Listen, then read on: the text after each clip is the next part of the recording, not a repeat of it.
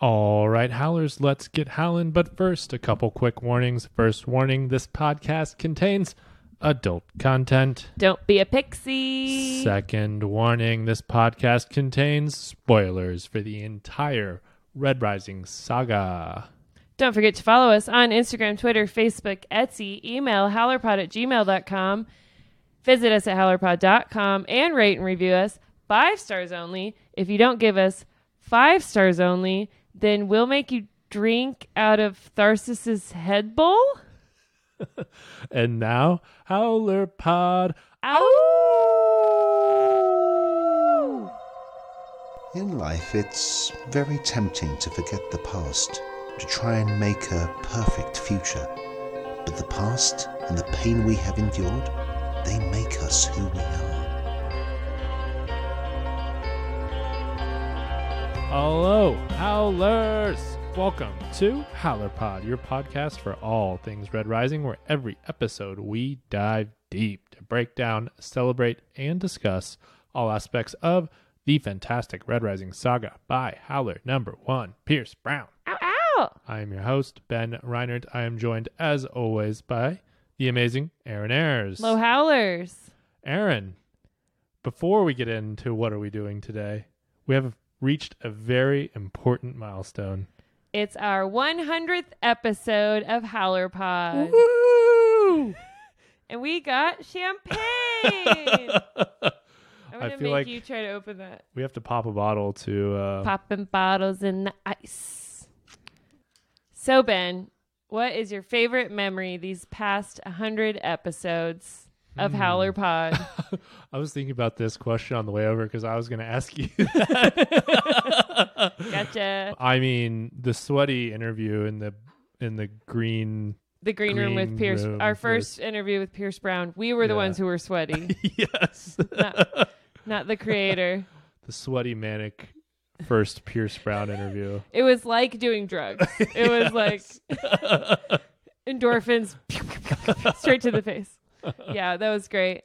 That and then right after we interviewed him, we went to Red Rocks and saw Ben's favorite band, It was a great night for me. My Morning Jacket. yes. Yeah, that was a great day and night.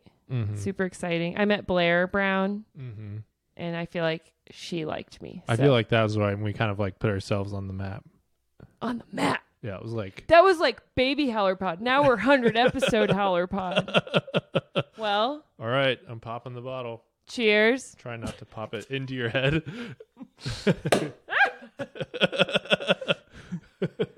Thank you. Congratulations on 100 episodes. Congratulations. Oh, Yep. yep. I'm really a professional at pouring champagne, as you can tell. Okay, stop. Got a little on the dog. It's okay. Cheers, my friend. Cheers, everybody. Thank you. Yes, thank you for being along for 100 episodes. It's wild. Uh, we love all of you, and the my favorite part. I'm gonna suck up. Uh, of our hundred episodes is all of my new friends that I've met online and in person, and yeah, just the coolest community and the best books. You picked a good book series. what if we got to this point and I was like, I fucking hate I this know. book. Especially with it being unfinished at the Yeah. time. Yeah.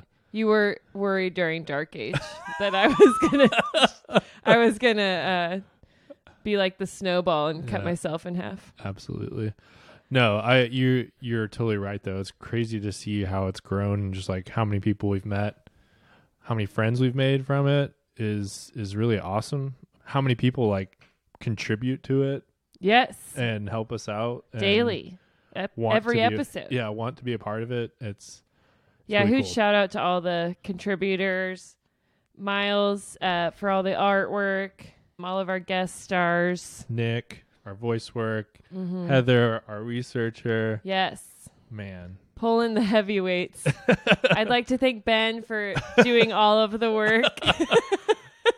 hey it's been i'd like fun. to thank you for being entertaining Thank you. it's a lot of work. it would not be as fun without you Aw. All right. Wipe your eyes. Okay, that's enough. What are we actually doing today? Okay, we're going to talk part two, chapters 12 to 17. Mm. So let's load up the star shell. That's my Ben voice. It's such a good Ben we impression. should switch voices Wow. for the 100th episode. What's. Don't do my voice. I'm Erin. Let's load up the star shell and shoot straight into our chapter summaries. All right. Hopefully, we don't shit our suits. Part two, Rampart. Chapter 12, Lyria, Truffle Pig. Lyria, sent by Pax, is on a mission to find the parasite's home base, which they hope is Quicksilver's home base as well, filled with ships for the Republic war effort. She's doing reconnaissance missions with Rangers and being trained by Fell, a hardened red with bionic arms and legs and a total badass. Heavy metal. Heavy Metal Phil. While that's my new wrestling name. While bopping around the asteroid, they are found by the Dustwalkers, who are scary as fuck. They're just like shadows that Terrifying. twitch like a horror movie. They're all torn apart. R.I.P. the Snowball and Fell and the other Rangers, and also Lyria's hand is severed at the wrist. Before Lyria is killed by the Dustwalkers, giant obelisks come out of the asteroid and kill all of the Dustwalkers and their ships. And then Lyria tries to send a message back to Mars before she's killed. She says she hit pay dirt, aka Quicksilver's base, what they were looking for. An orb comes up to Lyria and she thinks she's going to be severed, but the orb talks to the parasite. Sister, why do you hide in the warm blood? It's a great voice. It said it was inhuman. You nailed it. Thank you. Chapter 13 Lyria, The Roses Game. Lyria wakes up to see a chrome orb floating out of a pristine room. Her hand is back on like it never left. She follows a path uh, out of the room into a forest under the night sky until she reaches a small grove of rose trees. Waiting for her there is Mateo Sun, husband of the elusive Quicksilver. Lyria deduces that she is now inside the asteroid. After some initial conversation and feeling each other out, Mateo asks Lyria, Why is she here? And uh, she explains that she wants to get this parasite fixed because she's got things to do and people to fuck up. Full metal. Mateo explains what the parasite is and offers to fix it for her, but there is a price. She could possibly lose all or part of her memories, the things that make her who she is. Lyria quickly turns down the offer, deciding that she cannot risk losing the memories of her family. She asks to have the parasite removed. Just straight up, get it out of me. Mateo agrees, and through her act, he is reminded that without his past, he would not be who he is. Her act inspires him to send on the intercepted message that Lyria tried to get out to Mars in hopes that it will reach Darrow and that he can come to the asteroid and convince Quicksilver to rejoin the war. wow. I did feel like that was a quick change of heart. we'll talk about it. oh, I don't want it anymore. Sorry. Chapter 14 Virginia, the Armor of Love. Virginia is sending emissaries to Quicksilver based off of Lyria's message. Afterward, she, Cavix, and Sophocles make their way to the Dark Star Conservatory, which sounds like something out of Star Wars. They're going to see Pax. The conservatory, founded by Orion, trains the next generation's pilots. The Blue Professors made a special exception for Virginia by letting her visit because normally they're locked away for like what six or nine years or something. It was like six years, I think.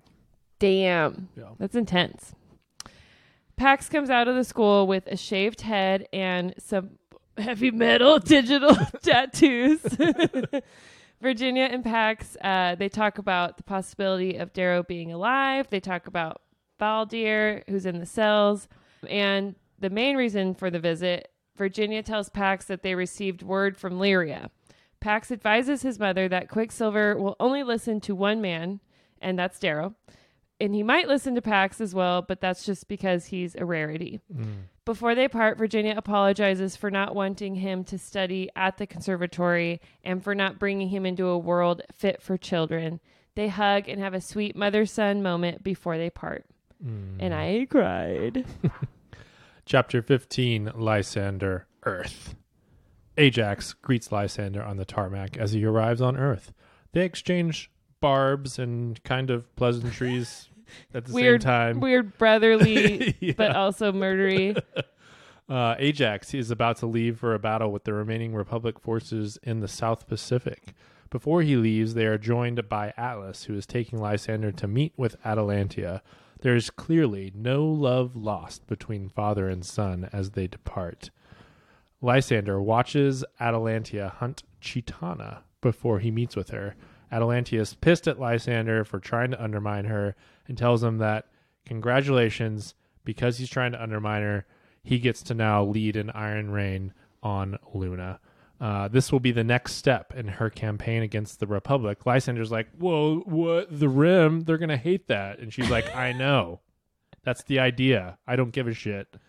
Uh, taking Mars is going to be really costly and difficult. It's going to cost a lot of manpower uh, and a lot of money and a lot of equipment and a lot of ships and a lot of explosives and whatnot. They would rather let Mars like continue to struggle, kind of sh- choke on their own issues, and then they also want to reduce their resources, uh, like the Rim's resources, at the same time and weaken them as well because they know that's probably the next war. Uh, Atalantia then brings out her trump card to make Lysander fall in line. It's Glorastes. He's on a leash, naked, on the ground, looking very sad and old. She tells Lysander she will kill Glorastes. She'll turn him into a pair of boots if he doesn't play It's ball fucked up. and support her at the upcoming summit. Lysander's like, fine, I will do this. You know, he, he plays the part. Um, She reminds him of her power and his place as her puppet to do whatever she wants with. Do not fuck with her, Lysander. Later that night, Ajax visits Lysander and uses a jam ring to hide their conversation from Atalantia. Lysander works on Ajax, trying to pull him to his side, telling Ajax that Atalantia killed his parents. Ajax tells Lysander that Atalantia told him he would say that, but that revelation is clearly making him take a second thought about the situation. He's like, You guys are too good at lying. Yes. I don't know what's going on. I'm just a warlord.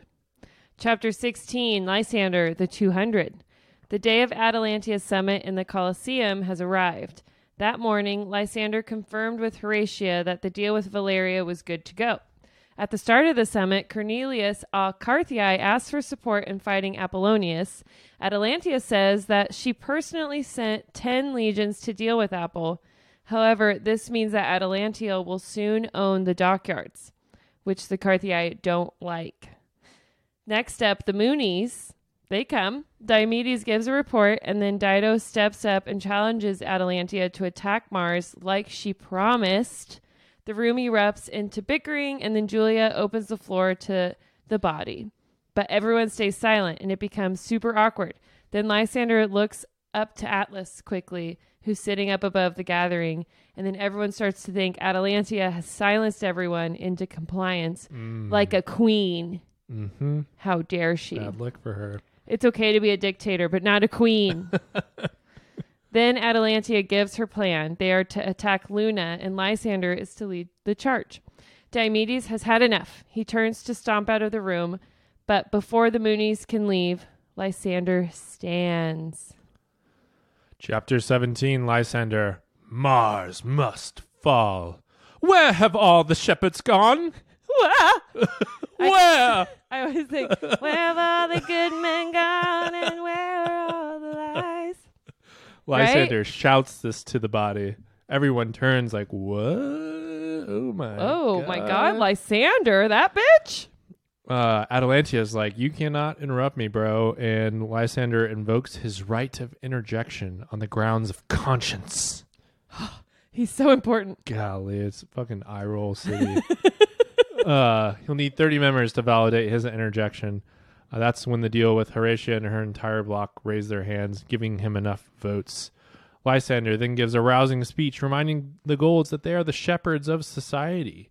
He reminds them how they fell in the first place and how Darrow took advantage of the infighting. He says that if the Moonies leave, they'll just be aiding Virginia. He says they must unite and that Mars must fall. But who will lead this charge? Apple baby, throw your horns up. Uh, Atalantia interjects, saying, Unfortunately, the Minotaur has raised hands against the society. But Lysander's like, Not so fast, my friend. Uh, I've already made peace. Horatius stands and presents a hollow cube, which shows that the Minotaur is standing with Valeria Alcarthii in a truce. Valeria's father, Osmodeus, he fell in battle, or did he? And so she has claimed her inheritance. Horatia begins the chant, raising her hands in the Minotaur horns Mars must fall! Mars must fall! Mars must fall! the reformers join. How dare you? it got kind of fun there for a second with the horns. Uh, the reformers join. Then Apple's friends and admirers join in. Dido lifts her blades, and the Moonies follow. Then Julia Albalona stands along with her friends. All but Alantia, Atalantia and her block stay seated. Atalantia says that she uh, she hears them. I hear you, uh, but she can't take part in this um, strategy. She uh, is still gonna continue forward with her Iron Rain on Luna. She'll let them go take care of Mars. I wish you luck. Uh, as they are all leaving, Lysander says to Atalantia that his mother and father send their tidings. Something in the way Atalantia rela- reacts tells Ajax that she did it. She killed Lysander's parents.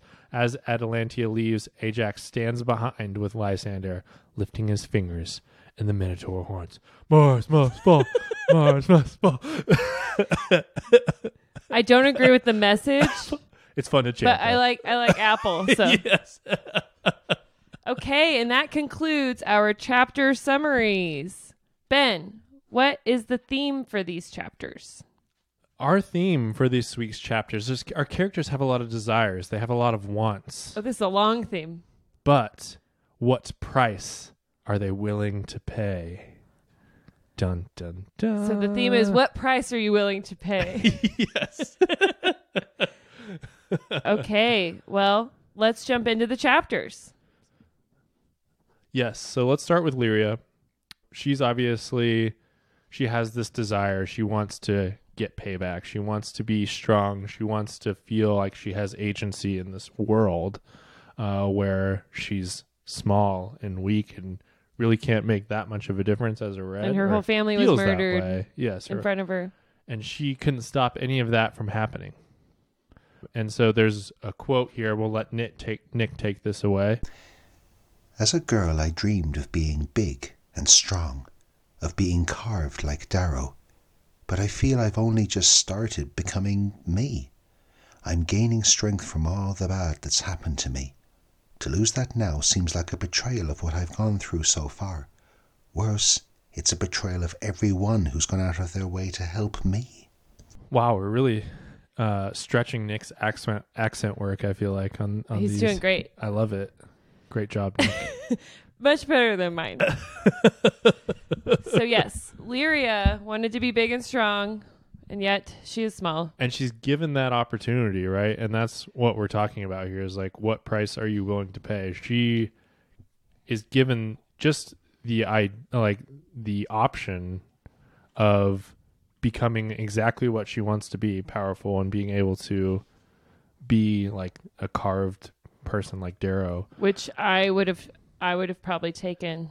but if it meant that you were going to possibly lose half your identity, The way it like was so quick. The way Mateo says it to me wasn't that convincing. I thought that he let it play out in a way where he's like, this could happen or it couldn't. And she, Right. yeah. like he was like you you might still remember all your memories but be like detached from them. I'm like, yeah. That sounds nice. I think it, it fits for Lyria to make the decision that quickly because she is decisive. She's been decisive throughout this entire series. Yeah, and like that you're is right. her. And so when she's given the choice, and in this moment, when she lays it all out, especially where it's like, I'm the only person that is carrying on my family's legacy. Like Liam is, but he doesn't know Yeah. the family at all, and I haven't had a chance to tell him yet. So Right. that part He was just little. is so important to me that it- I can't even risk it at all. And I Right. like that there was like this open door where there's a chance where she, yes, she could have this and still have she could have her cake and eat it too. But there's also a possibility that she could make this decision and lose and just eat it. yeah, and lose. so I like that where it was like not necessarily just like you're going to lose all your memories if you do this because that's there's no not, not a lot of conflict there. Even if you kept your memories, I think it'd be hard to stay the same person when you're like An all basically powerful a like robot. cyber being. Yeah. yeah. you you like become a computer, you know, so you become less human anyways. Mhm. So no, I mean I think for the story it's good she made this choice because like it's it's hard to have like Superman running around and then explain why he isn't Mm-hmm. Yeah. just winning everything, you know. Yeah. So you you don't really want like an all-powerful Thanos. Right. And it's just like I, I just love this character choice for Lyria. I thought it was I don't know. I thought it was so fitting. I know people want to see like Parasite, Lyria, powerful, making moves. And I get that too. Like I, do want to see like that. pe- I just want a little peek. Yeah, but I don't know. I love this so much. And then I think when you take it and you juxtapose it against Lysander's decision making throughout this, where Lyria stays true to herself no matter what. And she will, and if even if it's going to cost her her life or whatever, Or power. or yeah, or the power that she's been desiring for so long, she stays true to herself. Where you see Lysander, especially like throughout the early parts of this book, he compromises himself, compromises himself a little bit more and more. And then, especially once we get out into the rim, he starts compromising. He makes like deeper and darker decisions Yeah. each time. And then it's taken him to this place where. and then he becomes the biggest asshole of all time. Exactly. And and so I love that comparison. I love the comparison of Lyria and Lysander and their decision making when given similar types of choices and just like how their characters deal with it and so and how they justify it like Ly- Lyria is so pure and she just understands exactly like she's just like nope She's I don't like want to do it Vin Diesel Yeah. family. Exactly. But Lysander is constantly trying to game it out and justify it and apply the logic of the situation and and give himself an excuse like why he can do it and why he Yeah. needs to do it and and uh, so that comparison is always just I don't know it's really fun shows you a lot of difference between the two characters So what price are you willing to pay? Lyria says, not the price of my humanity, right but I will pay the price of ultimate power. Right. And I think when I think Lysander is faced with a similar choice at the end of the book, and he definitely chooses the opposite. Yeah. So let's And let's jump yeah. to Lysander. We'll go back to Mustang. So what price is Lysander willing to pay? Yes. so Let's hear from Nick. let's hear from Nick. When Atlas returns, it is not with a hound on his leash. Instead, it is a naked old man. My heart sinks, nausea churns in me as the man lifts his head and looks up at me with strained orange eyes. orange. I just I love the way Nick says things. But also that's a really terrible scene. And this is like a first in a series of choices, right? He's like, this is basically a father figure for Lysander. And it's hor it's terrible. And it's uh it's Lysander this is when you start saying Lysander's put in corners, backed into corners where the only choices are bad choices. But he's so he's very quick to sacrifice his friends. that's what I'm saying. Like, Yeah. he really doesn't think about. He's like, he feels terrible. feels terrible. Yes. it uh, and you know he- it's kind of like out of sight out of mind though because he's Right. like oh i hope he forgives me but like now he's just going to be tortured and skinned alive Mm. but lysander doesn't have to see it Right.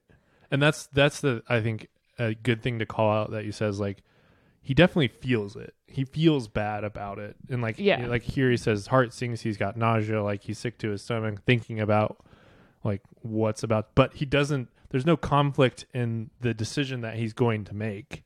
It's Right. just like, oh, it's basically like a chess move where it's like, oh, I gave up my bishop here or whatever, you know, Yeah. Oh. like he's looking at it that way. Like Also, that sucks. for being like the mind of a generation, he didn't do a very good job of protecting his friend. He was like, why didn't the Praetorians protect him, And we'll talk about that. bro? Yeah. Why not? Maybe you should think more about that. uh, but yeah, so I mean, this is kind of a first of all, he's just the the willingness that he has to sacrifice Glorastes. Like he doesn't have a second thought about trying something different Right. or, doing Or, it- bargaining. or becoming a different plan or anything or like, like, that. maybe I can work with Atlas to get him back. Right. It's just like this is okay. She got me there. She I lost this Oh. piece off my board, Yeah. but I'm s- continuing forward with my Guess he'll strategy. skin my quote best friend alive, yeah. my father figure. my yeah this person that means so much to me he doesn't even consider for one second trying Yeah. to do something different Yeah, yeah Right. so yeah love you lysander we but we uh hope you're all on the fuck Lysander train now. it's gonna get worse. so clearly like the price that lysander is willing to pay is like his father figure slash like best friend slash closest confidant and like someone who he respects immensely. for his mind and Yeah. his uh, craft. yeah Yeah, and then it all of that is lost. with very little second thought i mean Right. there's the obviously he like feels the loss Yeah. and i'm not saying he's And like he cold and feels- that way He's but caught by Atalantia, yeah but he's yeah, he's very quick to be like, well. I only, can only do one thing, Yeah. which is Gives it sorry, sorry, Yeah. Glorastes. Yeah, what about using your mind's eye or like Apollonius's naked ghost cloak to like try to save him a little bit? Mm-hmm. Yeah. Well, he's just too focused on, like I said, what he wants because it doesn't matter. Like he's willing, and we find this out with Lysander throughout this entire book. But like, he's willing to pay whatever it takes to get what he wants, and Yeah. that is a difference between him and a lot of the other characters. There's a limit, you know. And Yeah. I think that's what separates Like your humanity. your yeah good and bad and and your humanity that kind of thing so we mentioned mustang let's talk about her the the price that she's willing to pay for information for help because yeah. they have very few allies right now uh, as far as the republic goes and so she's having this conversation with kavax about where she's getting h- her information she's been able to uncover these moles within the republic uh, four in one week or something like But- that and I'm being Kavax.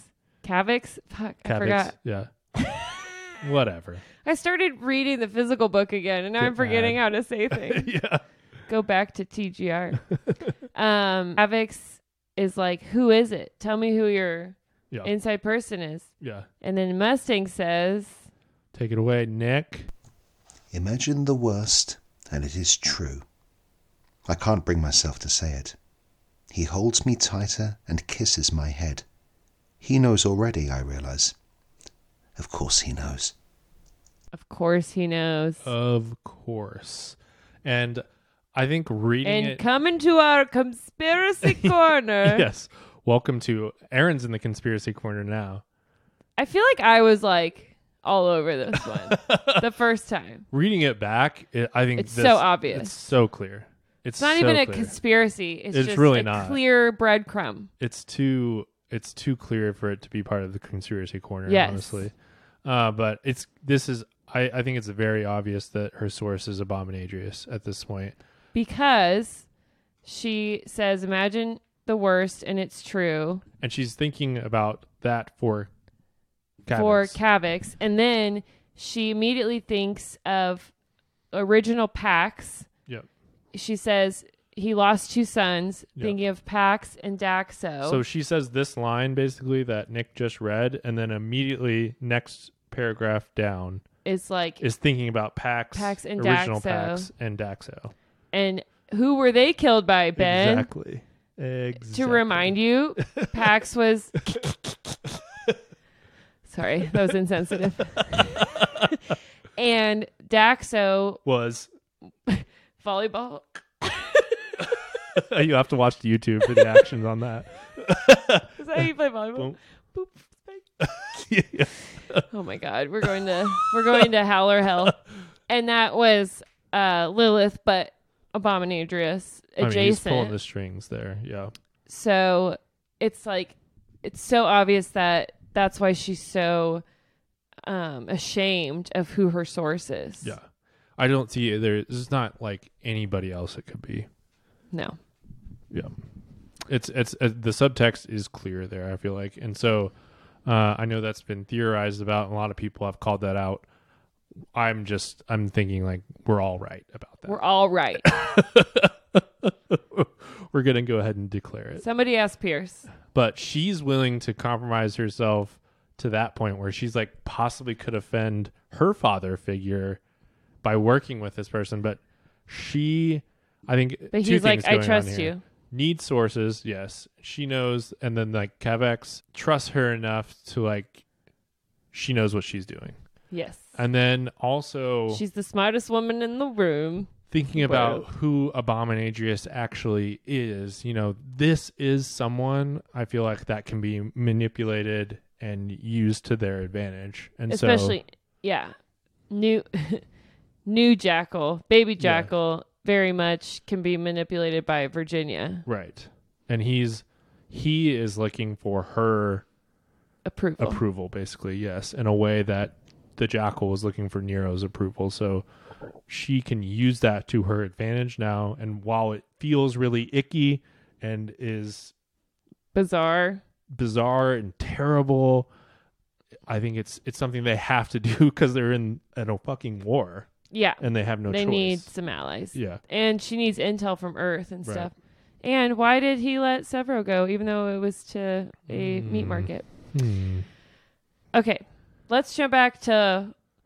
lysander But Yes, we, sh- we probably should have mentioned this when we were talking about Lysander earlier, but I also just wanted to call out this quote for Atalantia because it does speak to like the price that you were willing to pay and what we were talking about with Lysander, where it's like how far will you take this to achieve your goals, and uh, Atalantia has a couple different quotes to Lysander. We'll play them both right now.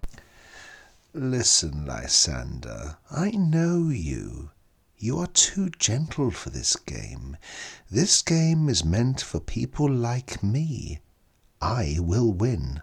Not because I can do everything, but because I will do anything.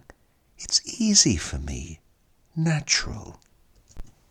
Don't let Glorastes' death haunt you, Lysander. Now that you're in the game, he won't be the last friend you sacrifice. wow So two that's things. there. a scary atalantia voice I know, very yes. First, let's talk about Nick and that Atalantia voice because that's It feels incredible. like he's wearing a snake, like Britney Spears style. uh, Nick, if you were wearing a snake while you're, We doing need a that, photo. We need a photo. Yeah, but I mean, first quote.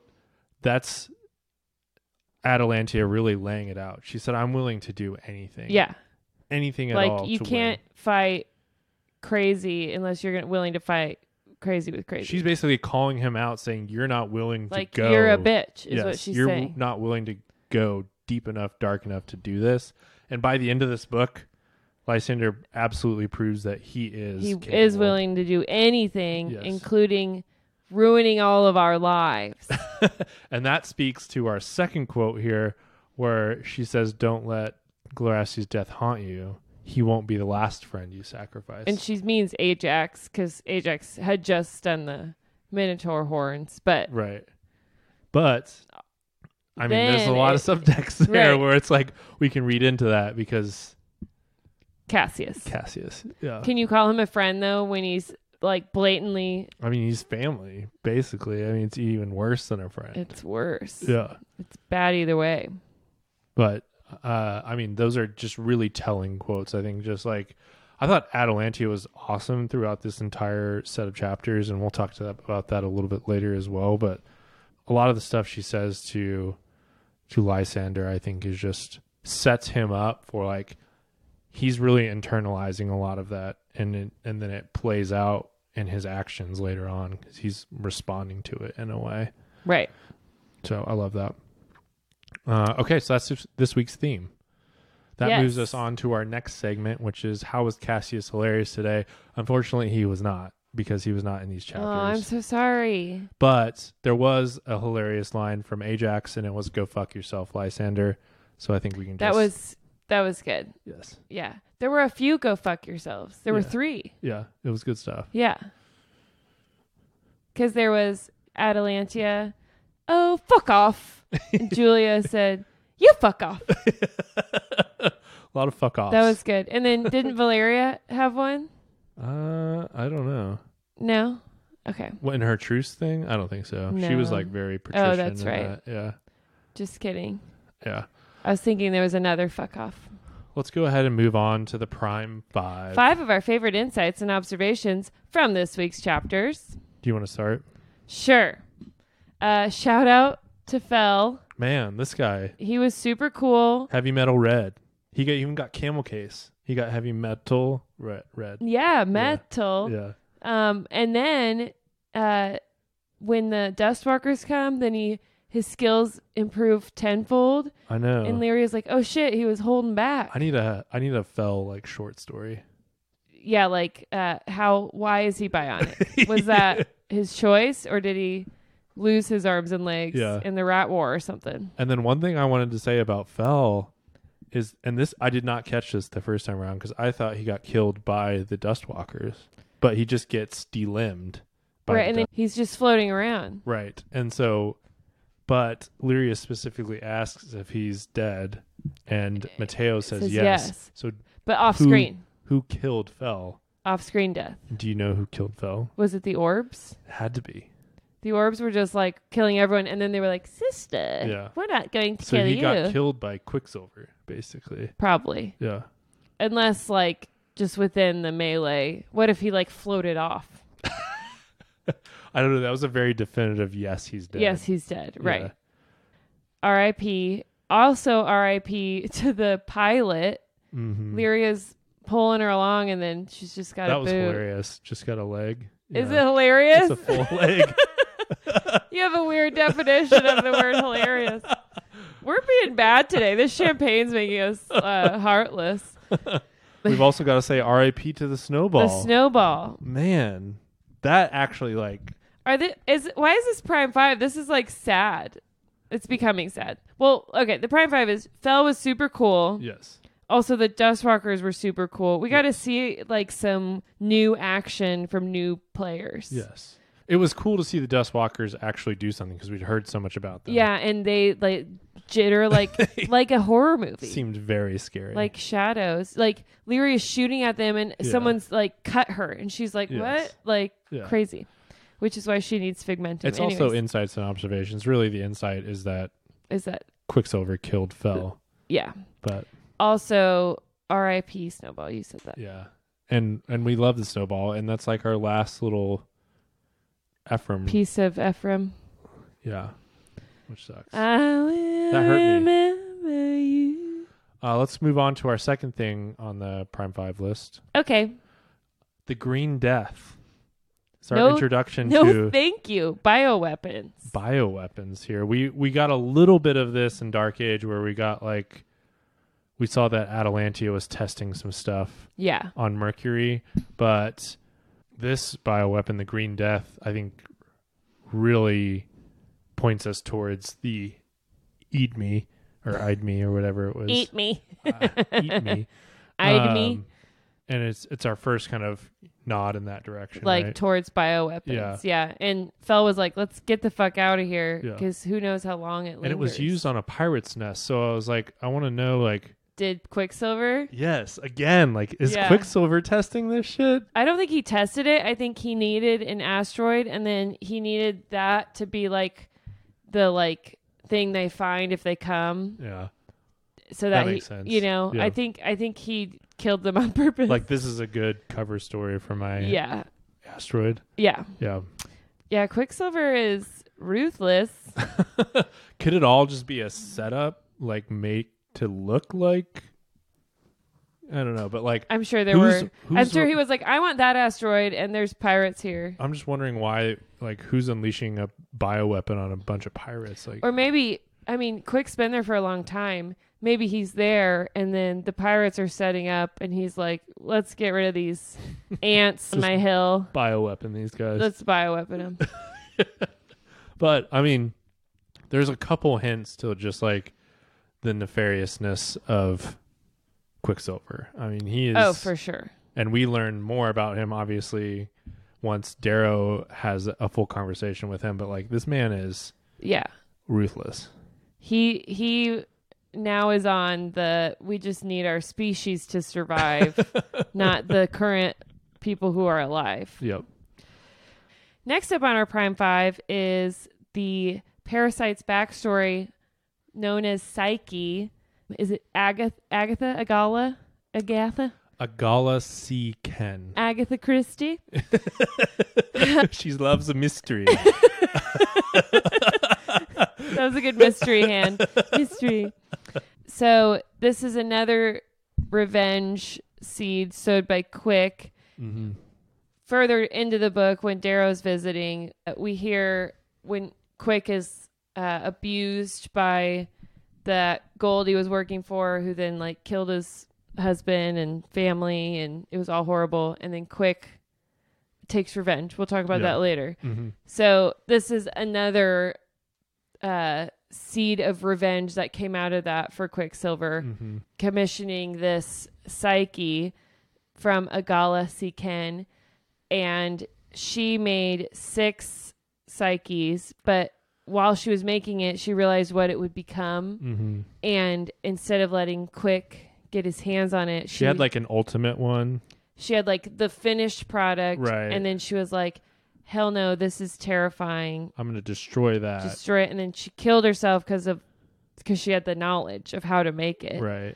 and she didn't want to live in a world with gods. And then she released the prototypes out into the, The world. six The six prototypes.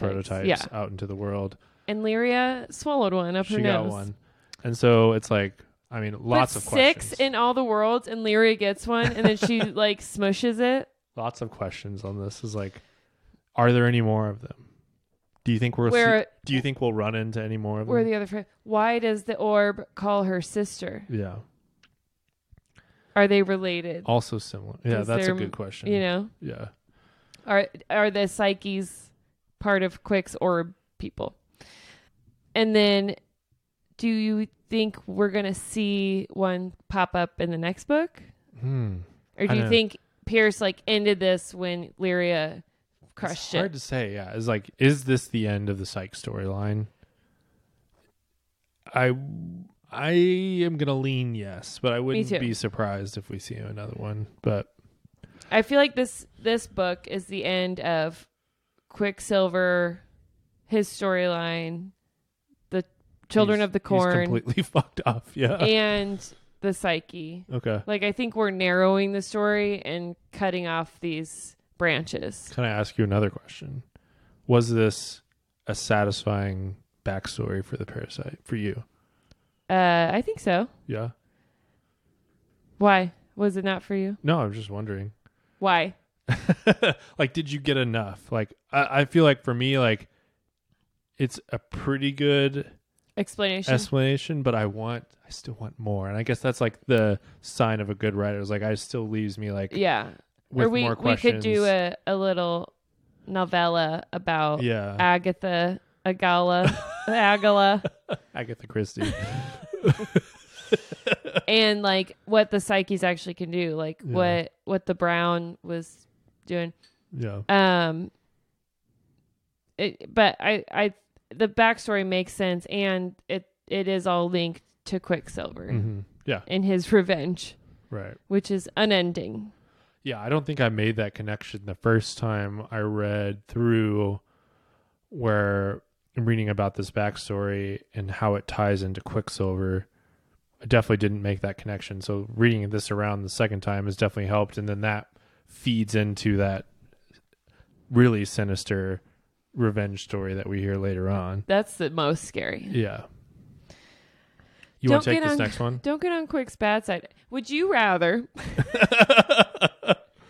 be Glorastes as a dog or the gold ah, man, just you know, floating in space? treat me like a dog and skin me alive. I don't want to be That'd be s- better Yeah, stuck in a space casket for alive 200 years. forever. yeah, That sounds I- terrible. I agree. Just, I mean, Could you like hold your breath and and Yeah, I would. I would be Darrow just slamming my head into the fucking Yeah, I'm sure there were. ceiling I'm or sure he whatever. like floated him. you right. know? Yeah. Uh, everyone's gonna have nightmares tonight. What's next on our prime five? We've got a Mustang Prime Five. I want you to take this one Oh, because I cried. because y- you're a Mustang lover. I'm a Mustang. Uh, there's a great passage here. I'm sure it hit all the parents in the gut. I'm we are not parents, but I'm not a parent, but I I felt as if I were a I, parent I felt parental in that reading this. moment. I it's when Mustang is hugging Pax goodbye, doing it. He is my favorite smell, my favorite sound, my favorite sight. He will never know how much I love him because he does not remember the day Darrow and I conceived him, or the months I carried him inside me, or the minute he came into the world, the moment he said his first word, or took his first step, or made me laugh for the first time. I remember all those things and all the things about them. Where the sun lay in the sky, how his father's eyes sparkled, what I feared in those moments, what I hoped for his life to be. That season of life is a haze to him, but when I die and reflect on my life, I know I will still believe that season was the meaning of mine. Oh. Wow. Oh. Just beautiful stuff. oh here. yeah, I was tearing up, so I couldn't even read it. Man, I was giving me chills right now just reading Um, it, and I was expecting it. Like, is Pierce a mother? Did his mom write that? beautiful writing, beautiful to see Virginia, who's this powerhouse of a mind, have her whole meaning be in her child, Yeah. which I think a lot of mothers would feel the same. And I love how she comes out of it just talking about how she understands what she's fighting for now Yeah, in Uh, she's a like way that she's like, Atalantia, you don't got shit. I have a Yes. son. I have so much You have nobody. more to fight for, and that's why I'm going to give this everything I fucking have. Yeah. There's a lot of great lines here at the end of this chapter. I really enjoyed Yeah, your whole book's highlighted. I really enjoyed the back and forth about like she's apologizing for bringing him into this broken world, and he's, He's like, you know, "Could you wish you waited?" right. Pax just has this like really great response to that because like that is a heavy thing for a parent, especially like even now, like as someone without a child that you know could have a child in the future. It's something I think about where it's like, do I want to bring a child into this world that's seemingly very fucked up Right? and it's like life is just hard no matter what even if you have like i've lived a very privileged life but like even then it's it's tough you know like Struggle until you die. right and so you know him saying to her like you never pretended the world wasn't broken even a wor- when a broken world favored you i think if love is anything it is truth if life is anything it is struggle you taught me that like i love It's that beautiful. i just think that's great life philosophy And Darrow's lesson is you have to be a warlord. and then I also just wanted to highlight uh, Mustang at the end of the chapter as well as I think on the stupidity of war, how ridiculous we must be to wage it when emotions like love run so much deeper in us than hate. And Run so much deeper in some of us is what she should have said. I don't think Atalantia's uh, got anyone left to love. Her sisters are dead. mhm.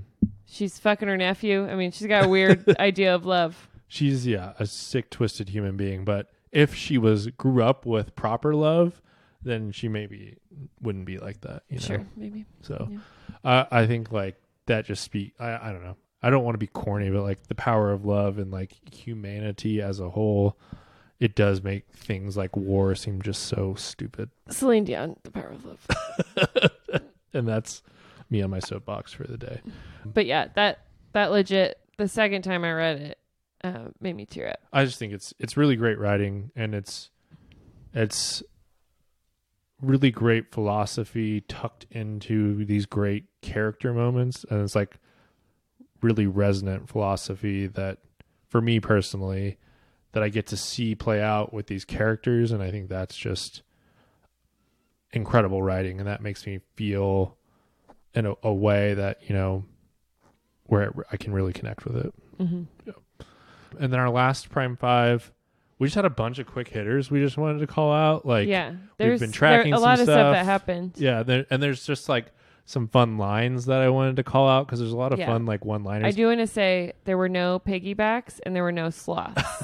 if you're counting with me, But th- I one thing I want to say before we even get into this is just, just this book is hilarious. There's so many like funny moments and quotes, and it's just like I don't, I don't know. we I- brought the joy back, Yes. even though we killed Ephraim. We did talk, we did uh, allude to this earlier, but one thing we've been talking about and tracking through these early chapters is Lysander questioning the loyalty of his Praetorians. Yes. He does it again here. Is in this these what you mean by chapters. hilarious? no, those were some of the lines I had earmarked later on. I'll, I'll call those out. But Lysander wonders why his Praetorians didn't protect Glorastes. He wonders, like, did Atlas just go get him? Like, right? Was he on the same ship that I was on? And Yeah, was probably he yes. The in a answer dog is cage? Yes. Yeah. Uh, and why did the Praetorians not protect Glorastes? Because they're in 'Cause the they're hip not pocket yours. of Atlas. Yeah. Yeah. So there's also more brown botanist mentioned. This is like our Yeah, when was Third that? I missed that. botanist mentioned. like it's crazy to me They're that this important. stuff like doesn't even stand out the first time you read it, and then like It now- didn't stand out this time. I missed that one. it's in one of the uh, Lysander chapters. So, what about the all the mentions of the twin rail guns? Like Right. Atlas was looking, and then Lysander caught him looking, and he looked away. Yep. So What- Ajax is going there to fight. Yeah, Atlas is looking at them in the sky. There's also they're saying that. rumors that they're they've been scuttled, but they're Right. getting fixed. Maybe Do they come up later? yes. And I don't remember. Okay, they come up on the battle of Mars and Phobos on the battle during the battle of Phobos because that is what fires. You remember how? Oh, with the timing? Yes. Oh, wait, they fire it from there? yes, the railguns from Earth. Yeah. That's a long way. Yes, that's why it took like two weeks or whatever for the. That's why they were setting all. oh, of that up. I Yeah. didn't connect that. Yeah. I'm like, why is Atlas looking at him? yeah. Okay, I'm I'm thinking of like localized, not like So when they range do that missiles. maneuver to like move Victra's fleet like directly into a certain spot above Mars, they're doing that because they've shot those railguns two weeks earlier, and that shit's flying through space, and they're trying to and you can't like track them yes, because they're little missiles. yep, Well, shit. yep. So that's all being set up here. We also get Pax mentioning pardoning Valdir. Yeah, when Virginia comes, he says, "Are you here to talk about finally pardoning Valdir?" And Yeah. Virginia's like, "No, he's going to be in a cell on the front lines. Think about that. Think about that." and then, yeah, then it's in hindsight, you're like, "I should have known." when you're like, "Who's going to help Virginia?" yeah. Yeah, it should have been clear. Yes, and then uh, Atalantia at one point, she's talking about like letting Mars basically kind of like die on its own before they attack it, and she mentions that Mars is nee- in need of several things like circuits, nickel, uranium, and blues. And I thought it was m- interesting Yeah. that she said blues. Does she not know about the Dark Star? Yeah, and I'm sure she knows about it. if they don't, but like even if they don't, like it sounds like m- the Republic needs pilots or like top flight pilots, and so maybe this is PAX, A foreshadowing of the next of Yeah. the Red God. Yeah, yeah, of their need for someone like PAX. possibly. Yeah, so uh, I just thought that was interesting. It was like I was wondering, like the juxtaposition of us coming from a blue academy on Earth, I mean on Mars, and then the next chapter, her saying that the Republic needs blues. Needs blues. Uh, uh, that was interesting to me. I wanted to say Quicksilver having mermaids seems a little unnecessary. with it along with his children of the corn. But, it's like, just like Are these like rescue mermaids or did he like make new mermaids? I think he, I think if we're talking about Quicksilver, he definitely made his own mermaids. like are they like Does your asteroid, does your asteroid space station slash own planet living environment with, need a mermaid. do you need mermaids? but are Quicksilver, are the mermaids like are ca- we a little like over the top? caged humans? If they felt like kind of like weird mutants to me. And they're like, yes, they were clearly doing stuff like that though. yes, they're like ululating. Yeah. You're Like I don't know, it's weird. and Lyria's like, right. I love I love I love the way that chapter went. It was like, and then uh, my shoes came and a pathway opened up. She's like, right. Right. yes, I love how real she is in that. She's This just like, is- this is fucking stupid. and then I just wanted to call out a few fun lines. Um I thought like first of all, I just thought like Ajax fun character in these chapters. yeah, He and I really loved him calling Cicero a talkative the talkative idiot. I just thought that was a fun description. he also told Lysander to fuck off. He told Lysander to fuck off. was That was, good. also pretty funny. And then Atlas never blusters. Ajax talks shit like he was a tiny man from a poor family. Lysander says that about Ajax. I thought that was hilarious. Yeah, Uh, it's a really great description of Ajax. Uh, and then I thought it was hilarious when Atlas says, You can carry Tharsis. And he oh, hands hands him the bowl. Lysander Tharsis's head in that bowl. And then I thought I I said this earlier, but like Atalantia was s- so much fun. She's like, I wish we need like more she's a good Atalantia. bad guy. She's such a good bad guy. Yeah, Like I hope in Red God we get lots of Atalantia because she's just like every time we're with her, she's just like so Snaky. all like she's just really living in it. Yeah. she loves being bad. yeah. she like And- is evil, yes. pure And evil. I love how like I don't know, matter of fact she is with it all and like uh she says when she's talking about like attacking Mars and then she says why do you think Daryl and I are the only assholes that take planets? It's fucking hard. That's why. like Yeah, it's fucking hard. yes. Isn't that also when she's like, I'm willing to do anything? Yeah, that's around that same. Yeah. It's that same conversation. And then I love when she's talking about her army and just like everything, and she's like, "I fucking love my legions." yeah, like she's like, I don't want to waste my legions on Mars. I Yes. fucking love my legions. I fucking love my legions. I'm worried about you. You're getting a little evil. so what's next? Do we have more quick hitters? a few. We have a few left. I also just wanted to call out like a gross, terrible moment where we've got Valeria Alcarthii quoting Lornar Arcos and saying, "Death begets death begets death." Everyone quotes him. and it's just like fuck off valeria you don't fucking mean that and i like besmirching Oh, right. lauren's good name Everyone does it. that's terrible He's the Chuck Norris of people who are quoted. and then the last thing i had i thought this was also just a fun line and it was during that same part where uh, apollonius is speaking Uh-huh. and he's saying uh, darrow and his wicked little henchman barca and it just reminded me of like the wicked witch of the west when she's like And your little dog. and your little dog too. I don't know why, but Wizard of Oz from Kansas. You're welcome. I just thought that was funny. I had a few quick hitters. Mhm. I want to say again, Lyria says when she's hopping around with uh, Fell, I was so desperate to repair the parasite and tap into its power to help Volga that I just trusted Pax, basically. Mhm. But it's like, I was also desperate for you to repair the parasite and go help Volga with and its then power. you gave it up. like she just says that she was so, de- and then like she's she's like, I don't want it anymore. Yeah. Mateo, when he's talking to Illyria, uh, mentions Ephraim, and he says offhandedly that Ephraim did a few jobs for them, not that he knew it. Mm-hmm. So, what were those jobs? I don't know. Remember when he was freelancing Yeah. and stealing art and stuff? Yeah. Like, I w- do. Do you have any guesses as to what he did for Ephraim and Mateo, for Mm. Quicksilver and Mateo? Yeah. Was I, he stealing like children?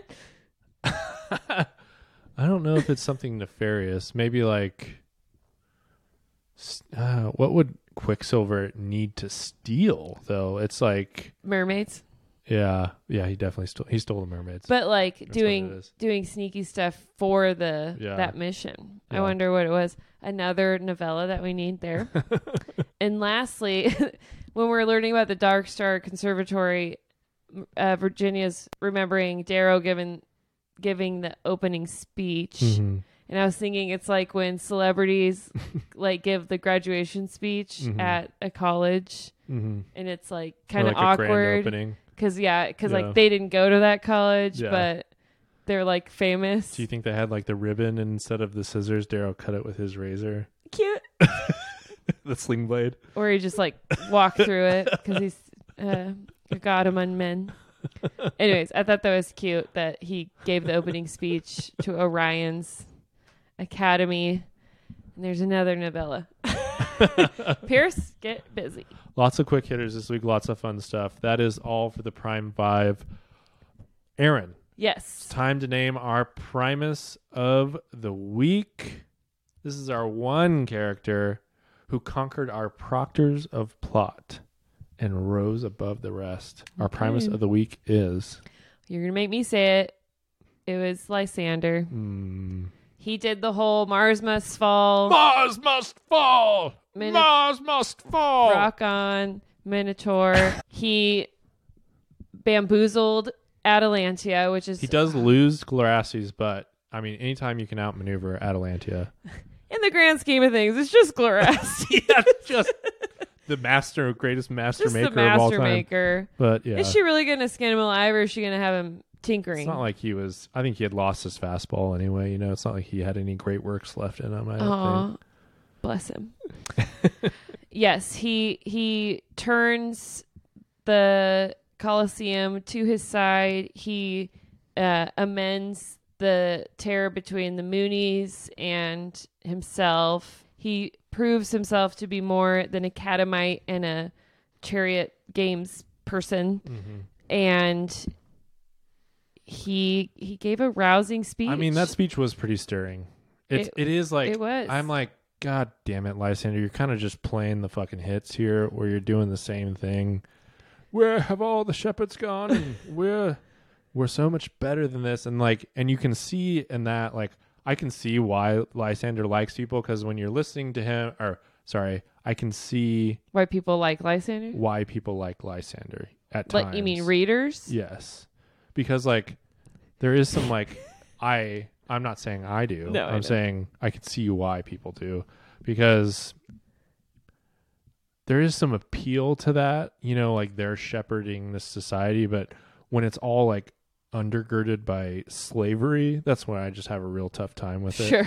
uh but i can see like with the elocution and the speech giving like why he's an appealing Right. figure for people And he speaks their language. Yeah. Like these people the reason they're loving the war games and everything is cuz they they want to be like the conquerors. They want to have their peerless scar mean something, but he he can inspire that same passion for unity and being leaders instead of just Hmm. warlords. So he he knows how to stir their hearts. and he does make some good points and he clearly like calls out atalantia's games without calling her out where he's like you're clearly did just great." trying to like make the rim weaker because you know like Right, but he's also yeah smart enough to tip his hat to her. yeah Say you've been doing a great job, Yes, but yeah. we'll take it from here.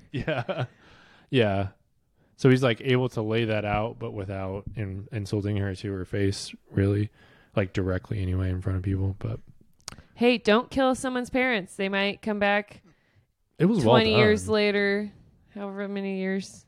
i mean at this point in the book i'm not like lysander is a dickhead i'm just like lysander's doing lysander stuff He's still a bitch. yeah That's enough praising Lysander, and I promise you, we're done.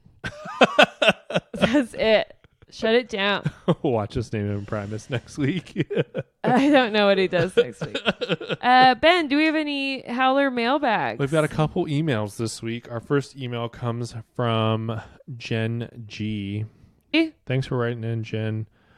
we have uh there was a, a fun part of this i wanted to read she said i want to talk about atlas anything you can do i can do creep your aura appearing at lysander our dipshits games with a mostly healed scar across his neck i don't think the question is who nearly took atlas off at the neck i think the question is whose face had he been wearing and why Oh Later- shit, Genji. Later in the book, when he's done wreaking havoc as pseudo Helios, his yellow mentions that his eyes slash synapses will adjust faster this time. So, who was he cosplaying as that first time? I think he- Cosplaying. I think he just plays along with it being a fighting injury when he says, You should see the other guy. Is it possible that the Atlas that gets killed by Cassius isn't the real Atlas? It would be a neat trick for Pierce oh to my play on us. god, I hope not. Genji. I like that until that point. I don't know who, c- who he and could have when been you playing. should see the other guy means the guy whose face he was wearing. Yeah, Come on. tough. I mean that that part I really like. The part about it not actually being the Fear Knight, I don't. I disagree with only because like they had to go get the eat eat me from this Eat me. moon, right? this the eat me. We'll just call it the eat me. We're calling it I eat from me. now on, we are deeming it the eat me. eat me And- because it eats a whole color to death. we put that together ourselves. He goes and does that, and it's like very clearly a very taxing, difficult battle. Mhm. And I don't think like just anybody could go do that. So if somebody was impersonating him, Or he would have had to you be know, like right there. and he also duels Shoo him out. Cassius, like Yeah. just not not just anybody's gonna be able to duel Cassius, And like and, not. and not get killed lose immediately. immediately, yeah. So I, I think it's Atlas. think that I think we can be pretty I also safe in think- I saying also that felt it is like- Atlas. We'll talk about it a lot later, but I felt like Atlas was like happy to die. He's like, finally. He's like, uh, I'm sorry for everyone, but he's like in Twilight. It's in the movie, not in the book, where they're I don't think it's in the book, but Mm-hmm. the really, really old ancient vampire, it's like a a dream or something, and he's like, Finally and then a werewolf like tears his head off. That's Atlas. Finally. If you know, you know. If you don't, then you're probably better off. Uh, next up, We've got Cassie P and some tidbits. Cassie P. Cassie says, Chapter 13. I just have to express my appreciation that Pierce took the time to craft the series into more than just sci fi, more than action, more than politics. Mateo's words deliria in life it is very tempting to forget the past to try and make a perfect future, but the past and the pain we have endured and caused, they make us who we are. Without my past, my pain, I would not be who I am really hit home hard upon reread. The pains and the wrongs of the past should not, perhaps cannot, be washed away, but we can't wallow in them and stay stuck without any progress or self improvement. Our past shaped our present. It doesn't always have to define our entire future. Yes. Well said, Cassie. I really appreciate I, I love that too. I thought it was just Mateo, fantastic. Man. he didn't make me cry this time, but he does make me cry soon when he's talking to Darrow. And then Cassie says that Erin should read this next tidbit since she's read Project Hail Mary. I did read Project Hail Mary. So it's clear from Virginia's convo with Cavix in chapter 14 that Abominadrius is her source on the inside. Thank you. we agree, Cassie. we also think that but are we supposed to hate him less question after he roasted howlers and my god mortar and pestled niobe and theodora question are we supposed to hate him less I don't think we're supposed to hate him any less. I think like there's sympathy building for him because he's kind of this weird creature. Monster. Yeah, that's like yeah, kind of a Frankenstein's monster type situation. yeah Where frankenstein reincarnated yeah, it's it's it's tough. So it's like I don't I'm not necessarily don't think that we're supposed to like not I don't think we're supposed to like him now, but I think we maybe have some empathy for his situation, but at the same time like he is grotesque and like abject and i feel like yeah. that is revolting kind of you know like he's still got a lot of those vibes for me personally like he's a means to an end Yeah. right now for for virginia and for Do you think the though that Republic. he's uh redeemable at all? i guess we'll see i mean i think he could be redeemed from burning howlers sure he can take a lot but i mean if darth vader can be redeemed then Was Darth Vader redeemed? he Spoiler: he killed the emperor i mean and the, the the lightning Emperor. fingers. yeah he killed lightning Oh, he fingers does. yeah Oh. Wow, yeah I've seen them all. after committing like a lot of genocide so yeah, Yeah. I'm not sure he actually got redeemed, but I mean, he like, but you're like, thanks, Dad. yeah, you're like, we appreciate that. Is you you finally Yeah. saw the light? yeah. I think I think he could do the same. Like, yeah, uh, that was nice of him. If it's a self-sacrifice where he dies in the process, yeah. He probably does need to die in the Yeah. process. I would say, yeah, But Cassie P's not done. Cassie says when Atalantia was praising quotes Seraphina Seraphina That was just me. I can't read. praising Seraphina to the Rim delegation in chapter 16. I'm not sure if this was a deliberate insult by her to the Rim, but her calling Seraphina a credit to her people as a whole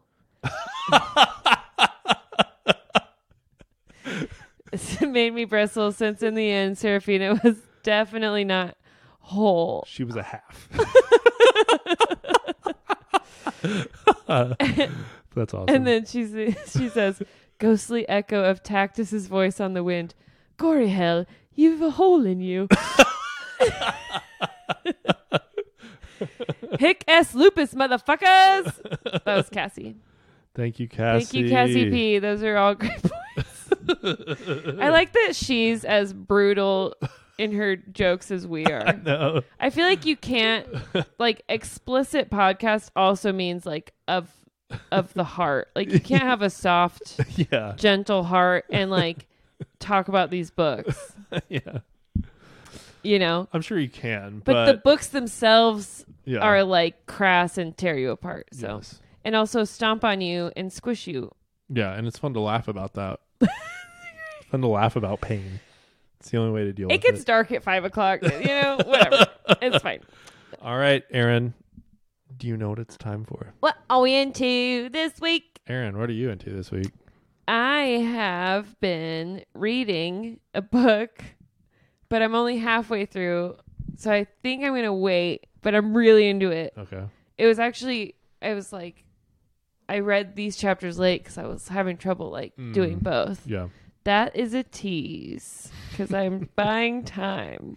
Okay, I'm into a movie which came out in 2020, but my coworker just told me to watch it. It's called Eurovision. Mm-hmm. Have you seen it? I've watched like the first part of this. Yeah, I did not make it through. I loved it because I love uh stupid I don't know, Will Ferrell movies Mm-hmm. and um like Hot Rod and I love all those stupid comedy movies. So if you don't like Will Ferrell, you won't like this movie. But Rachel McAdams is in it and she is like the most beautiful woman in the world. I think it's hilarious that she's in this movie. But there is a real contest called Eurovision Song Contest Mm-hmm. in Europe, and it's like The Voice or American Idol. Mm-hmm. And this is a, a parody about that contest. Pierce Brosnan's in it. He's like the hot dad. It's truly like the dumbest movie. It's a great, like, Sunday during the day watch when you're like bored out of your mind. Mm. I wouldn't say like download it for the plane. Mm-hmm. Yeah. you know, like, yeah. it's more of a like glance at your phone movie but i it made me very good time. happy like Yeah.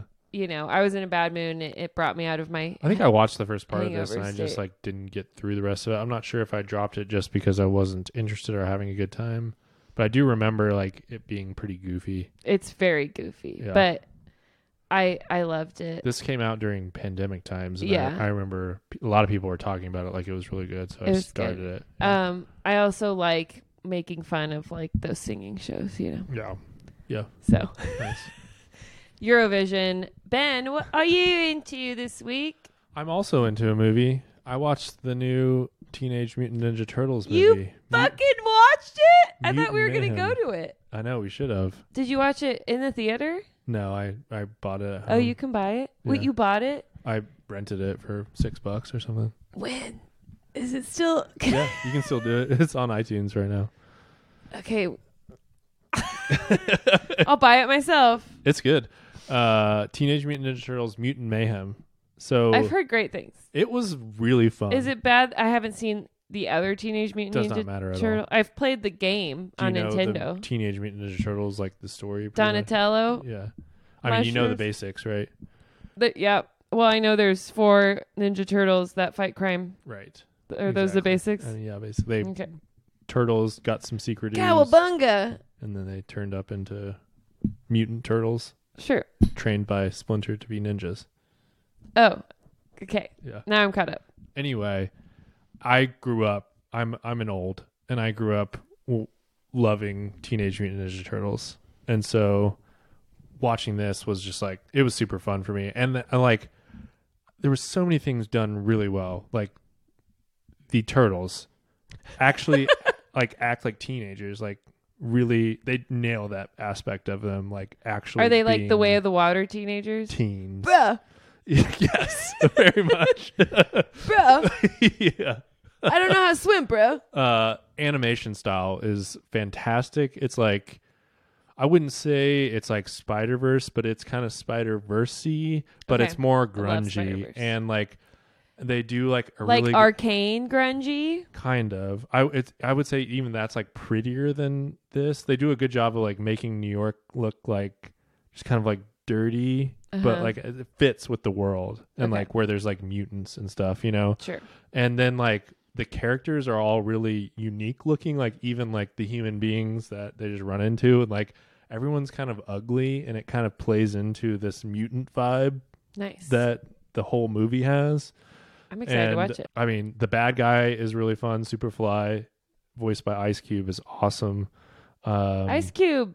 Yes, and then like there's a scene where like the Teenage Mutant Ninja Turtles meet other mutants, and it is probably my favorite scene in a movie this year. It was Really? like hilarious, and Paul Rudd plays one of the mutants, and he Paul is Rudd of Kansas City. basically just doing Kunu from Forgetting Sarah Marshall. it's like he's literally doing that character, and it is hilarious You look like I'm from London. uh, and he's like the funniest character in the movie. I thought. I don't know. I just had a really great time watching this. It was like one of those movies I didn't have to pick up my phone. I watched the whole thing. Like it Wow, was- that's high praise coming from Ben. yeah. So it was uh, a good time. Uh, Wunderbar. I would have a good. I had. I had heard good things about it, and then I watched it, and I was like, I was impressed. I Yeah. came in pretty I've heard low good things, expectations, too. but it was very fun. I'm thinking maybe I heard good things from you. Maybe you're the only one who's talked to me about it. I don't know, but it's done by like uh, Seth Rogen, Evan Goldberg, who did a lot of movies together, like Lovely. super bad and all kinds of stuff like that. So We're a Um, we're a Seth, in- you're Seth in- Rogen. yeah, you're in good hands with the creators on that one for sure. But I Great, would definitely check that out if you're into that type of thing. All right, do it. what's coming up next week on Hallerpod? We are going to read chapters 18 to 25. And last week I teased a possible special guest, our scheduling assistant, aka me, may or may not have dropped the ball getting someone scheduled. Actually, It's just us. but we have the special guest. we have acquired him, and we're holding him hostage like Glorastes, Oh, yes, but with a nicer. he actually likes being on a leash. Wow, he's also at home, not in a cage. So we are scheduled to have the special guest next week. Uh, this is a tease. They are a Netflix star. superstar Wow. great at cooking Wow. wow Wow. don't forget to follow us on instagram twitter facebook etsy special thanks to miles for the episode art Fo- follow miles on instagram m bensky designs uh, special thanks to nick brenlow for the amazing voice work uh, subscribe youtube channel you can see ben doing weird you can see ben doing the minotaur horns and such Follow us uh, at HowlerPod and then email us for the Howler mailbag at howlerpod at gmail.com. Leave a voicemail, 1 800 516 1540. And you can also send in a video voicemail, send it to our email. You'll have to email us that one. Yeah. Just like record yourself. Low tech. You can send it to our DMs on Instagram too if you want. We're around. We're out here. Slide into our DMs. Uh, tell a friend about the podcast. Spread the word. Spread the gospel of Pierce Brown. Rate and review us five stars only. If you don't give us five stars only, then we'll turn your best friend into boots. All right. Thanks, Howlers. Uh, Omnis for lupus. Out.